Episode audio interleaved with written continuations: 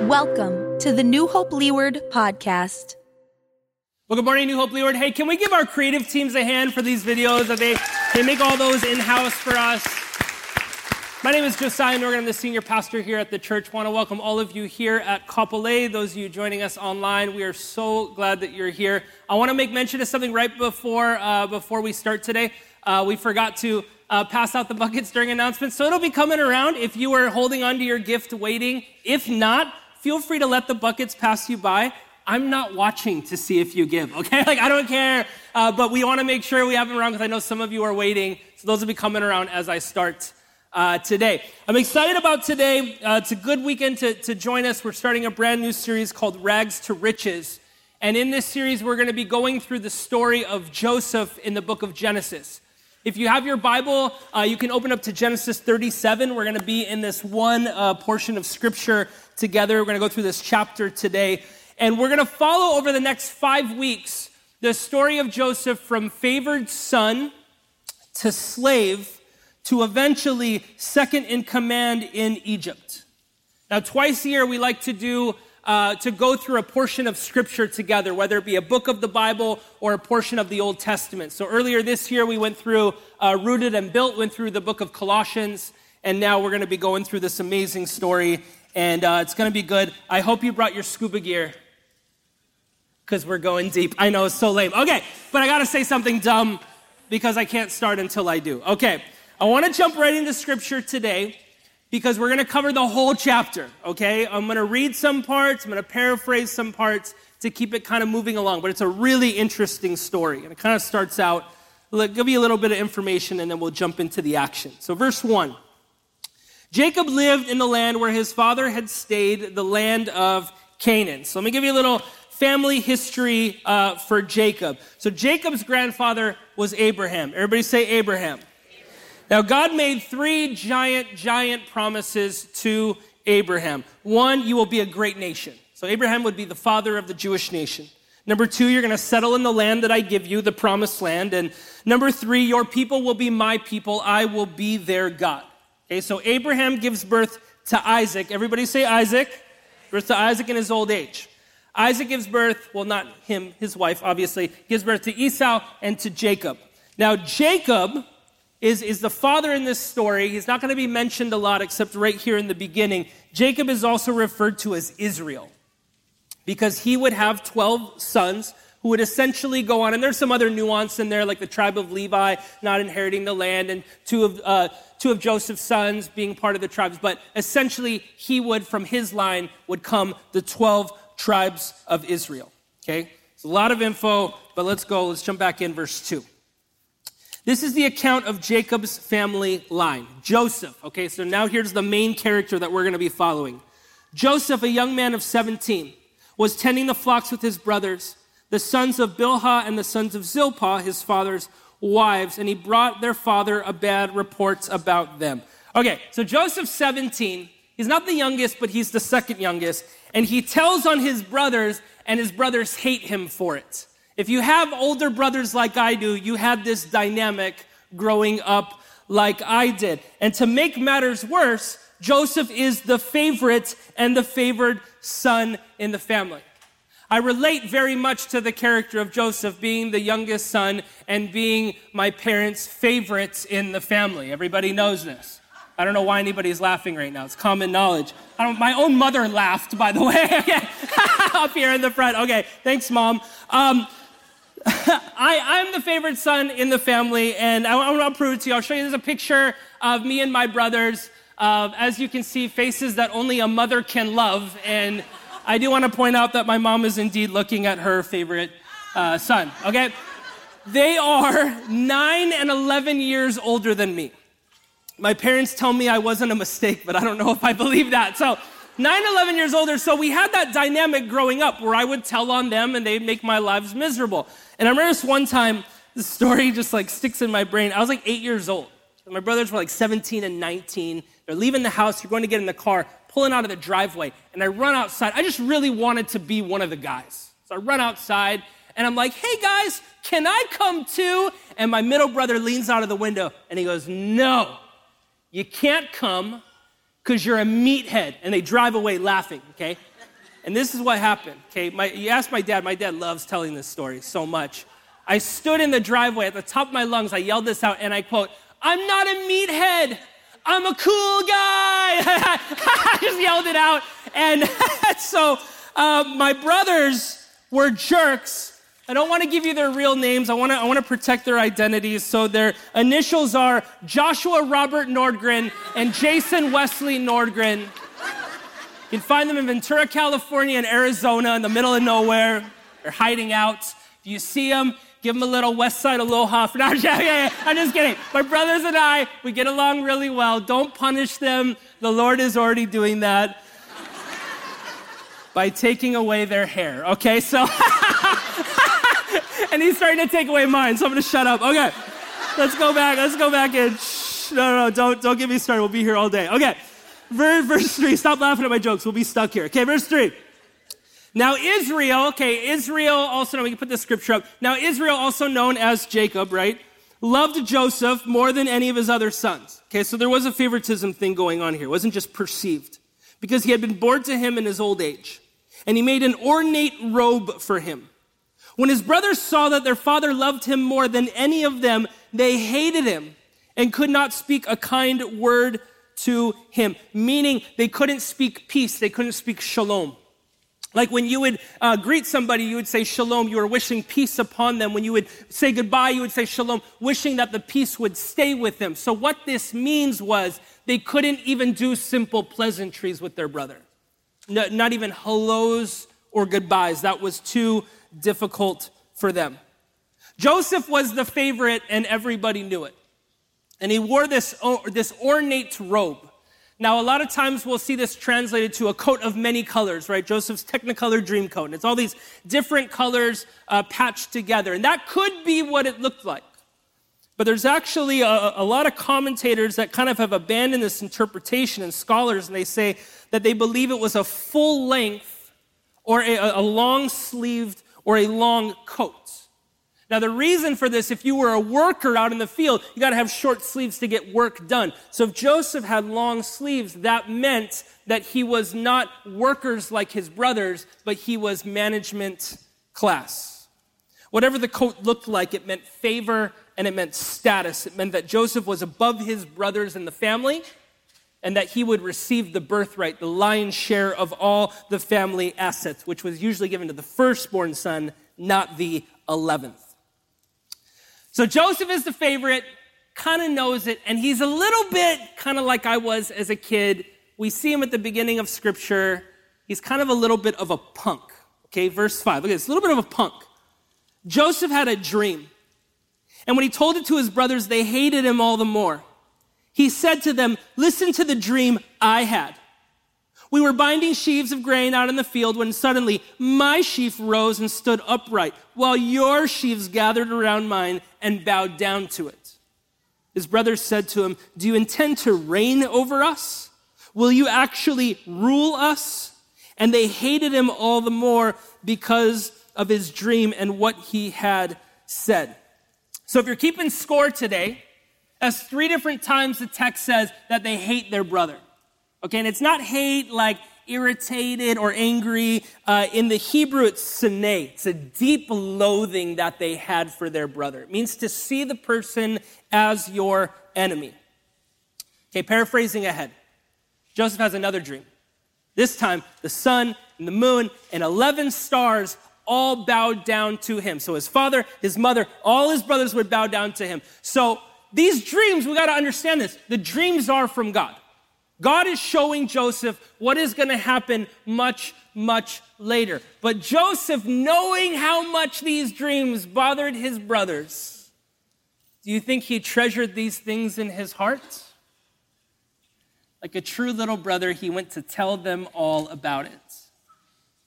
And even, even Jacob, even his dad, like Jacob realizes the Lord is speaking something here, but even Jacob rebukes him about the way that he is going about and telling these dreams.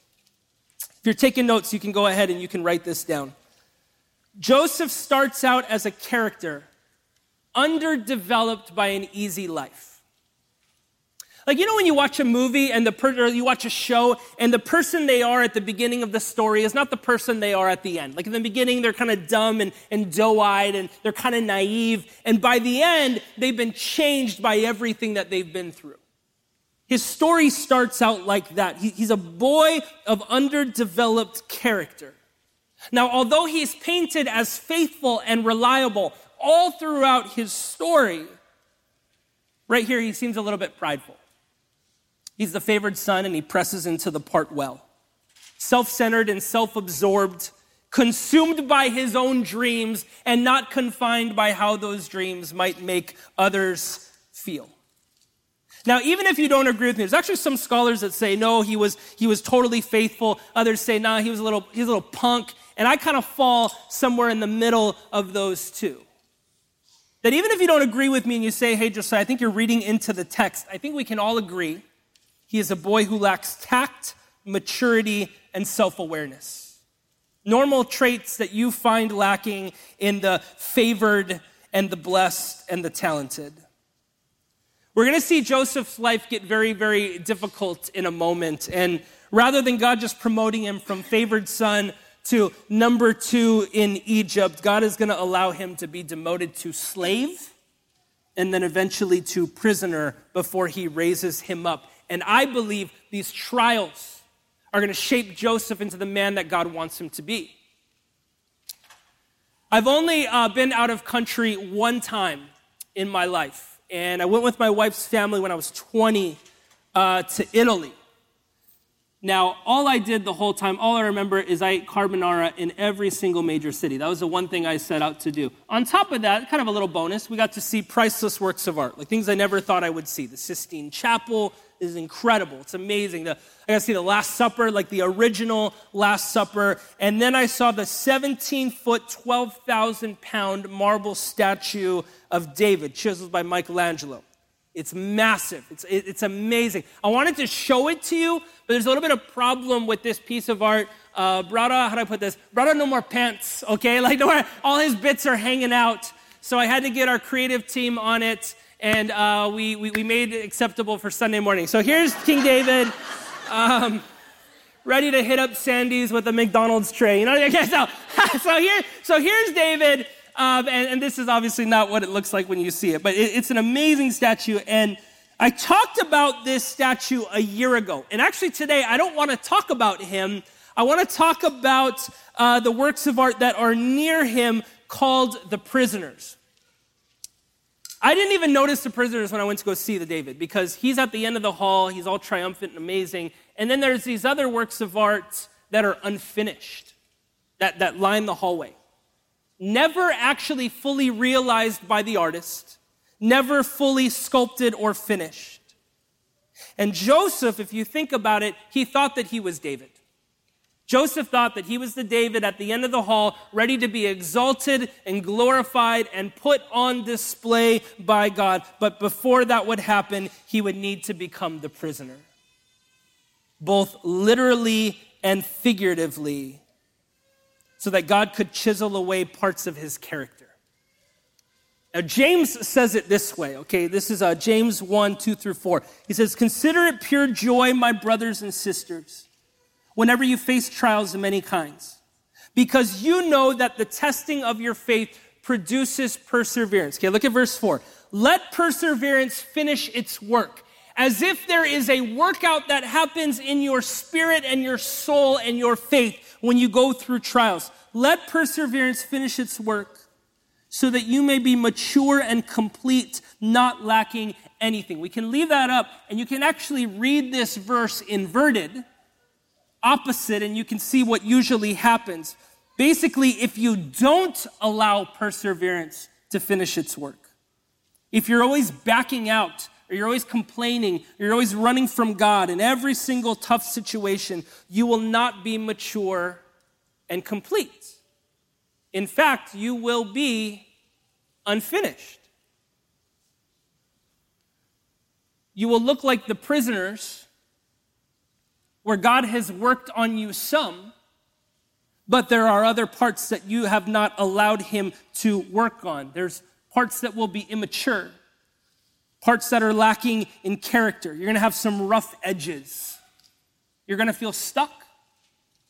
These two works of art, they're, they're forever stuck in these blocks, in this same position, not because Michelangelo chiseled it that way, but because they are unfinished. God uses our trials to work on us. I'm not a masochist. I don't enjoy pain. In fact, I am probably the biggest complainer of all. But I can look at my own life, and you can too. I would encourage you to do this. I can look at my own life, I can look at my own faith journey, I can look at my own story, and I can see that my trials have shaped me more than my blessings.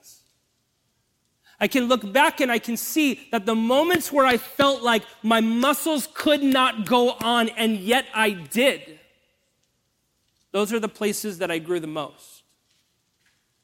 I have found that my prayers of despair have shaped me more than shouts of praise. Because my need it has driven me to the one that I need over and over and over again. And when it's done, I wish I could, was really good at learning lessons in the middle of the trial. Sometimes I don't learn it till it's done. But I have found purpose in my pain and I have even seen purpose spring from my pain as the sculptor shapes me. And see, God isn't just chiseling away my old self, but He's bringing out my new self. The way Michelangelo saw it, it's so interesting. It's this big piece of marble that he makes to David, a rejected piece of marble. Now, if you and I tried to chisel something out of it, it'd probably look pretty terrible because what you and I would do is we would try to chisel the block into the image. But Michelangelo could already see the image that was inside the block. And so, what he would do is he would relentlessly chisel away the parts that did not fit that image. Sometimes we think that God is just taking away from us, taking away from us, just convicting us over and over again. But what he is doing, he's not just chiseling away, he's bringing out what he already sees in us. Would you say amen? amen? Transforming us from glory to glory into the image of his son. And he does this in a lot of different ways. The chief of them, according to James, being trials. So let's look at Joseph's trial. I'm going to paraphrase a little bit first, verses 12 through 17. I'll kind of talk through it. Joseph's brothers are gone. They're uh, grazing their father's flocks near Shechem. Now, Israel, also known as Jacob, sends Joseph to go check on his brothers. And I imagine how that conversation went. Go check on those dummies. I want to know what they're doing, see if they're messing around. And so Joseph sets out to find them. 50 miles this kid has to travel by himself, only to find out they're not there. They're in Dothan, another 14 miles. So this was a multiple day journey, maybe the furthest he's ever been from home. And here's where the story takes a dark turn. It says this So Joseph went after his brothers and found them near Dothan. But they saw him in the distance, and before he reached them, they plotted to kill him. Here comes that dreamer, they said to each other. Come now, let's kill him and throw him into one of these cisterns and say that ferocious animals devoured him. Then we'll see what comes of his dreams. These these cisterns were these, uh, it was hollowed out of rock or in the ground with plaster poured in. It would collect rain during the rainy seasons to be made available during the dry seasons. The plan was we're going to kill him. This is how much they hated him. This was built over years. We're going to kill him. We're just going to throw him in the cistern. Verse 21. When Reuben, so Reuben's the oldest, heard this, he tried to rescue him from their hands. Let's not take his life, he said. Don't shed any blood. Throw him into this cistern here in the wilderness, but don't lay a hand on him. Reuben said this to rescue him from them and take him back to his father. So when Joseph came to his brothers, so he walks up thinking it's like any other day. Maybe they'll sneer at him, maybe some won't say hi, but he walks up like any other day. When he came to his brothers, they stripped him of his robe, the ornate robe he was wearing. They took him and threw him in the cistern. The cistern was empty, there was no water in it. As they sat down to eat their meal, they looked up and saw a caravan of Ishmaelites coming from Gilead. So this, this is a, a, a brutal scene. And we get a little bit more information about the text much later on. So, Genesis 42, verse 21, this is decades later. The brothers are recounting and repenting of what happened. And the brothers say this about Joseph We saw the anguish of his soul when he pleaded with us, but we would not listen. So it gives you the image that they ambush him. Ten brothers surround him, violently tearing off this robe as Joseph pleads for his life, probably through tears. They rough him up a little bit and throw him into a cistern where he is probably still pleading and banging on the walls as his brothers sit down and share a meal together, probably within earshot of their brother, which is almost more cruel than just killing him and ending his life. They leave him in there to starve. Paraphrasing a couple more verses. So they sit down to eat. Ishmaelites or Midianites, scripture says both, uh, which were distant cousins of theirs on the way to Egypt. Now, Judah has this idea what, what good is killing our brother? Let's make a little bit of coin and let's sell him. Verse 28. So when the Midianite merchants came by, his brothers pulled Joseph up out of the cistern. So Joseph probably thinks, okay, the ordeal is over. They're going to give me back my life. Pull him out of the cistern and sold him. Price of a common slave, 20 shekels of silver to the Ishmaelites who took him to Egypt. They take his robe. So sin always has a uh, sin has a way of multiplying itself, right? You commit one sin and then you have to commit more in order to cover up your original sin. That's what the brothers do. They take the coat, they dip it in goat's blood, and they bring it back to their father, and they say, We think our brother was maybe mauled by a wild animal. Jacob mourns and says that he will mourn until the day that he dies. Okay, here's the last, last verse in the chapter says, Meanwhile, the Midianites sold Joseph in Egypt to Potiphar, one of Pharaoh's officials, the captain of the guard. And, and that's where we actually are going to pick up next week. But there's a little more we're going to go through before we end today. You can write down this point. God is more concerned with our journey than our destination. Now, don't get me wrong, the, the, destination matters. It does. Him being brought to Egypt mattered. This is where the Jewish nation would grow and flourish and thrive before being brought low into slavery, then rescued by God through Moses, led into the wilderness, then to the promised land. We know where the story connects from there. The destination matters, but God cares more about the journey. If Joseph went from favored son to second in command of Egypt, without the valley, I think there would have been large parts of his character that would have been missing. He'd be incomplete. And if I were to be really honest with you, and I feel like I, I, I always try to be very honest with you, I don't really want the journey a lot of times. I get so consumed with the destination when I don't feel like I'm in the right place or I feel like things aren't working out for me. I immediately become like, remember that needy ex girlfriend that you had in high school that always thought something was wrong with your relationship? That's how my prayers begin to sound. God, are you mad at me? Do you still love me? Remember girls like that? Some of you married her. Okay, so, okay, sorry. I'm so sorry. Don't beat me up after service. Okay. Um, that my prayers become like, I, think God's mad at me or punishing me. I can become consumed with the destination where I am currently, what I feel I deserve, how I feel like things should be, how God should be doing his job right now in my life. I get so consumed that sometimes I miss the journey. What God is doing now, the sculpting, the chiseling, or rather, what He is bringing out of me. God is more concerned with the journey, who you are becoming, rather than where you are right now. I know you're in a hurry. I am too. I'm in a hurry at all times. God's not in a hurry. And if you look at scripture, yeah, we read it as a couple chapters, like, oh, this happened and this happened, and then the person was here and they got here. Decades go by. Years and decades sometimes go by before they receive the promises that God made for and made to them. And we're going to see we're going to see Joseph get taken to a distant land, and that's what we're going to pick up next week. Get taken to a distant land, and we're going to see, even in a distant land, that God is still with him and God is still blessing him. I'm excited for this series, and I believe it's timely in, in, in, a lot of different ways, but here's one reason why I feel it's very timely. Anytime we do these prayer times together, so we did it a couple weeks ago, we have you text in your prayer, we put it on the screen. I love that you at home, like you get your whole church praying for you. You here in service, you get the entire body praying for you. We're gonna do that more often.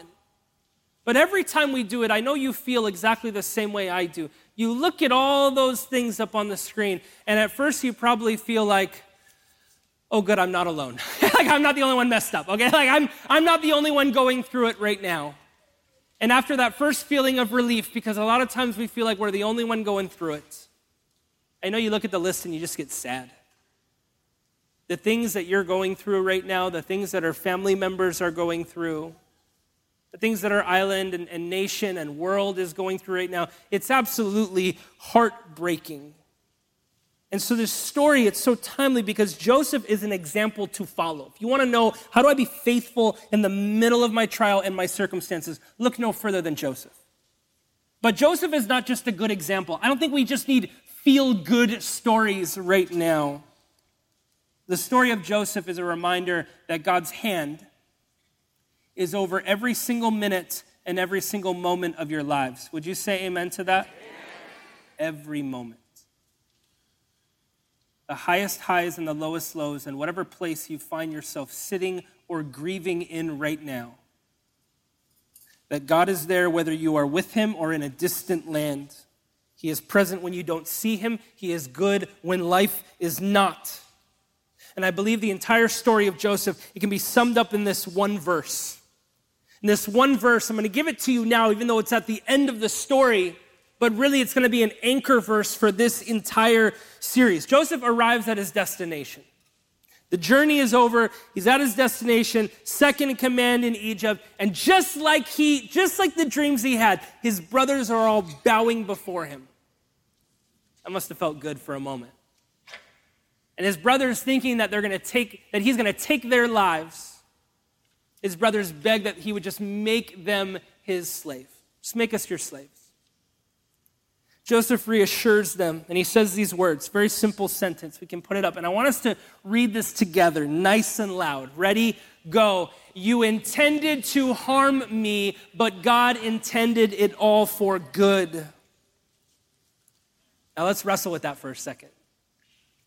Does that mean that God caused the brothers to harm him?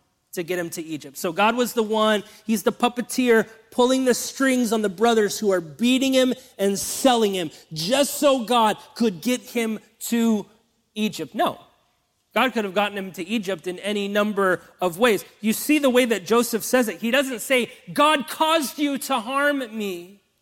He says, You intended to harm me, but God intended it all for good. Okay, so that means this. It's probably something some of you have wrestled with before, maybe some of you haven't. We're going to end with this kind of really giant thought, and I want you to kind of wrestle with it throughout the week. Okay, so that means this according to this story, this scripture, that God does not cause evil, but yet he allows evil to exist. Okay, so it's two competing truths that you have to receive at the same time. And if you don't fully understand it after this, that's okay. Honestly, I don't either. Like, I'm going to do my best to explain it in theological terms, but it's something you're going to have to wrestle with. Because to say, so God does not cause evil, yet he allows evil to exist. Because if you say that God causes evil, then you're putting his character on trial. And God is all that is good and pure and right. But to say that God does not allow evil, to say, like, well, he doesn't really like it, but it just kind of happens out of his reach, that's to put God's sovereignty on trial to say that God really doesn't hold all and He's not in all and through all. That He doesn't really reign over everything. So, does God cause evil? No. Does He allow evil to happen? Yes. And I don't fully understand it. And it gets even harder when you have to apply it to something in your life or somebody you love. Because God allows broken things to happen, and I don't fully know why. There are things that have happened in your life, there are things that have happened in other people's lives, and you cannot reconcile it. There are things that happen in our world that are absolutely heartbreaking, and we might not fully understand it. And if we wrestle with it enough and kind of threaten to harden my heart at times, God does not cause evil, yet he allows it to happen. So as we wrestle with those two truths, there's one thing that you and I have to know. We wrestle with the things we don't fully grasp, we have to grab onto the things that we do understand. There will come a day, we don't get it now, but there will come a day in which we will get it. There will come a day in which we will see things clearly. There will come a day in which those that we watched waste away from sickness and cancer, we will see them whole and healed. There will come a day in which you will walk into heaven. You might have a couple questions for God. But as you scoop those people up in your arms, you're probably not going to have any more questions as scripture says, as he himself wipes every single tear from our eyes. As you and I live in a city, scripture says, without walls. Why is there no walls? Because there's no threats, there's no evil. So, does God allow evil to exist? Yes, but the clock is ticking. And there will come a day in which he will not tolerate it any longer. And for now, the place that we're left is not only that, because I don't want you to get stuck in, well, okay, everything sucks here on earth, and I just gotta look toward heaven. I just gotta, I just gotta do that. I just gotta get there. Because there's a promise for us right here in this story of Joseph. You can write down this last point before we get ready to pray. God can bring good out of the worst circumstances. You intended to harm me, but God intended it all for good. He can bring good. Why do I say can? Is it dependent on him? No. Is it dependent on the circumstance? Only if it's kind of bad things, but not super bad things? No. I say can because a lot of times his ability to bring good out of any situation, it is dependent on you and I. Our God is not wasteful. He does not waste pain. He does not waste suffering. And if we allow him to, he will use it for good. Why? Because his hand, his guiding hand, his sustenance is over every single thing, everything. And I want to start the series there and I want to end service today there. So would you bow your heads with me? And, and here's what I'm going to ask you to do, whether you're here in person, whether you're watching uh, from home or in the car, wherever you are right now. I want you to just bring to the surface what's the thing you're struggling with most right now? Sometimes we treat church like morphine. It's this place that we go to just kind of escape everything going on, and then we got to go back to our lives after. But I want to tell you, God does not just meet us here in this space, He meets us there too. Church and religion is not an escape from our feelings, it's not an escape from our trials, but it's where we embrace it as God embraces us. Bring to the surface of your heart what's on your mind when you go to bed? What's on your heart when you wake up in the morning? Is it your marriage? Is it your finances? Is it your kids? Is it your parents? Is it, is it somebody that you have a strife with right now? Is it in your own mind? Are you depressed? You don't even know why. Maybe the things that once brought you joy before don't bring you joy anymore, even the things of the Lord. What's going on? Big or small, would you let it rise to the top of your heart? God sees it, God knows it. I want to pray for that. Lord God, as it says in your word, we will remain confident in this we will see the goodness of the Lord. We will see your goodness. For everything that is on the top of our hearts right now, God, you know it's there, and I pray this wouldn't be the only time we bring it before you. I pray that you would make yourself known. I pray that you would show up, that you would do miracles and change things in a moment and while some of us wait. I pray that we would see you. I pray that we would look for you. Some weeks we don't look for you until we get to our green chair and start singing again. It's not why you saved us. You want full custody, God. You don't want just weekend visiting rights. And so I pray that we would look for you, Lord, and I pray that you would show up, show us your goodness, show us your grace. The fact that we're breathing right now, that our heart is beating, that's grace. Whether we want to be here or not, that is your grace that we are still here. Make yourself known. We trust you. Even if we can't see what's in front of us, even if we don't know what's going to happen yet, would we just walk out today with this blessed assurance that, you know what, everything is going to be okay? Might be longer than we want it to be, might be more difficult than we want it to be, might be brought lower than we want to be brought. But in the end, Lord, in the end, whether this life or the next, it is going to be okay. You are good. We trust you. Our lives are better in your hands than our own. We love you, God. We love you. And we pray all this in the matchless name of Jesus. And we all say together, church family, Amen. Can we thank the Lord this morning? We hope you were blessed by this weekend sermon. If this is your first time joining us, we welcome you to check out our website, newhopeleeward.org, to learn more about us and how you can get connected into our Ohana. We hope you'll join us again soon.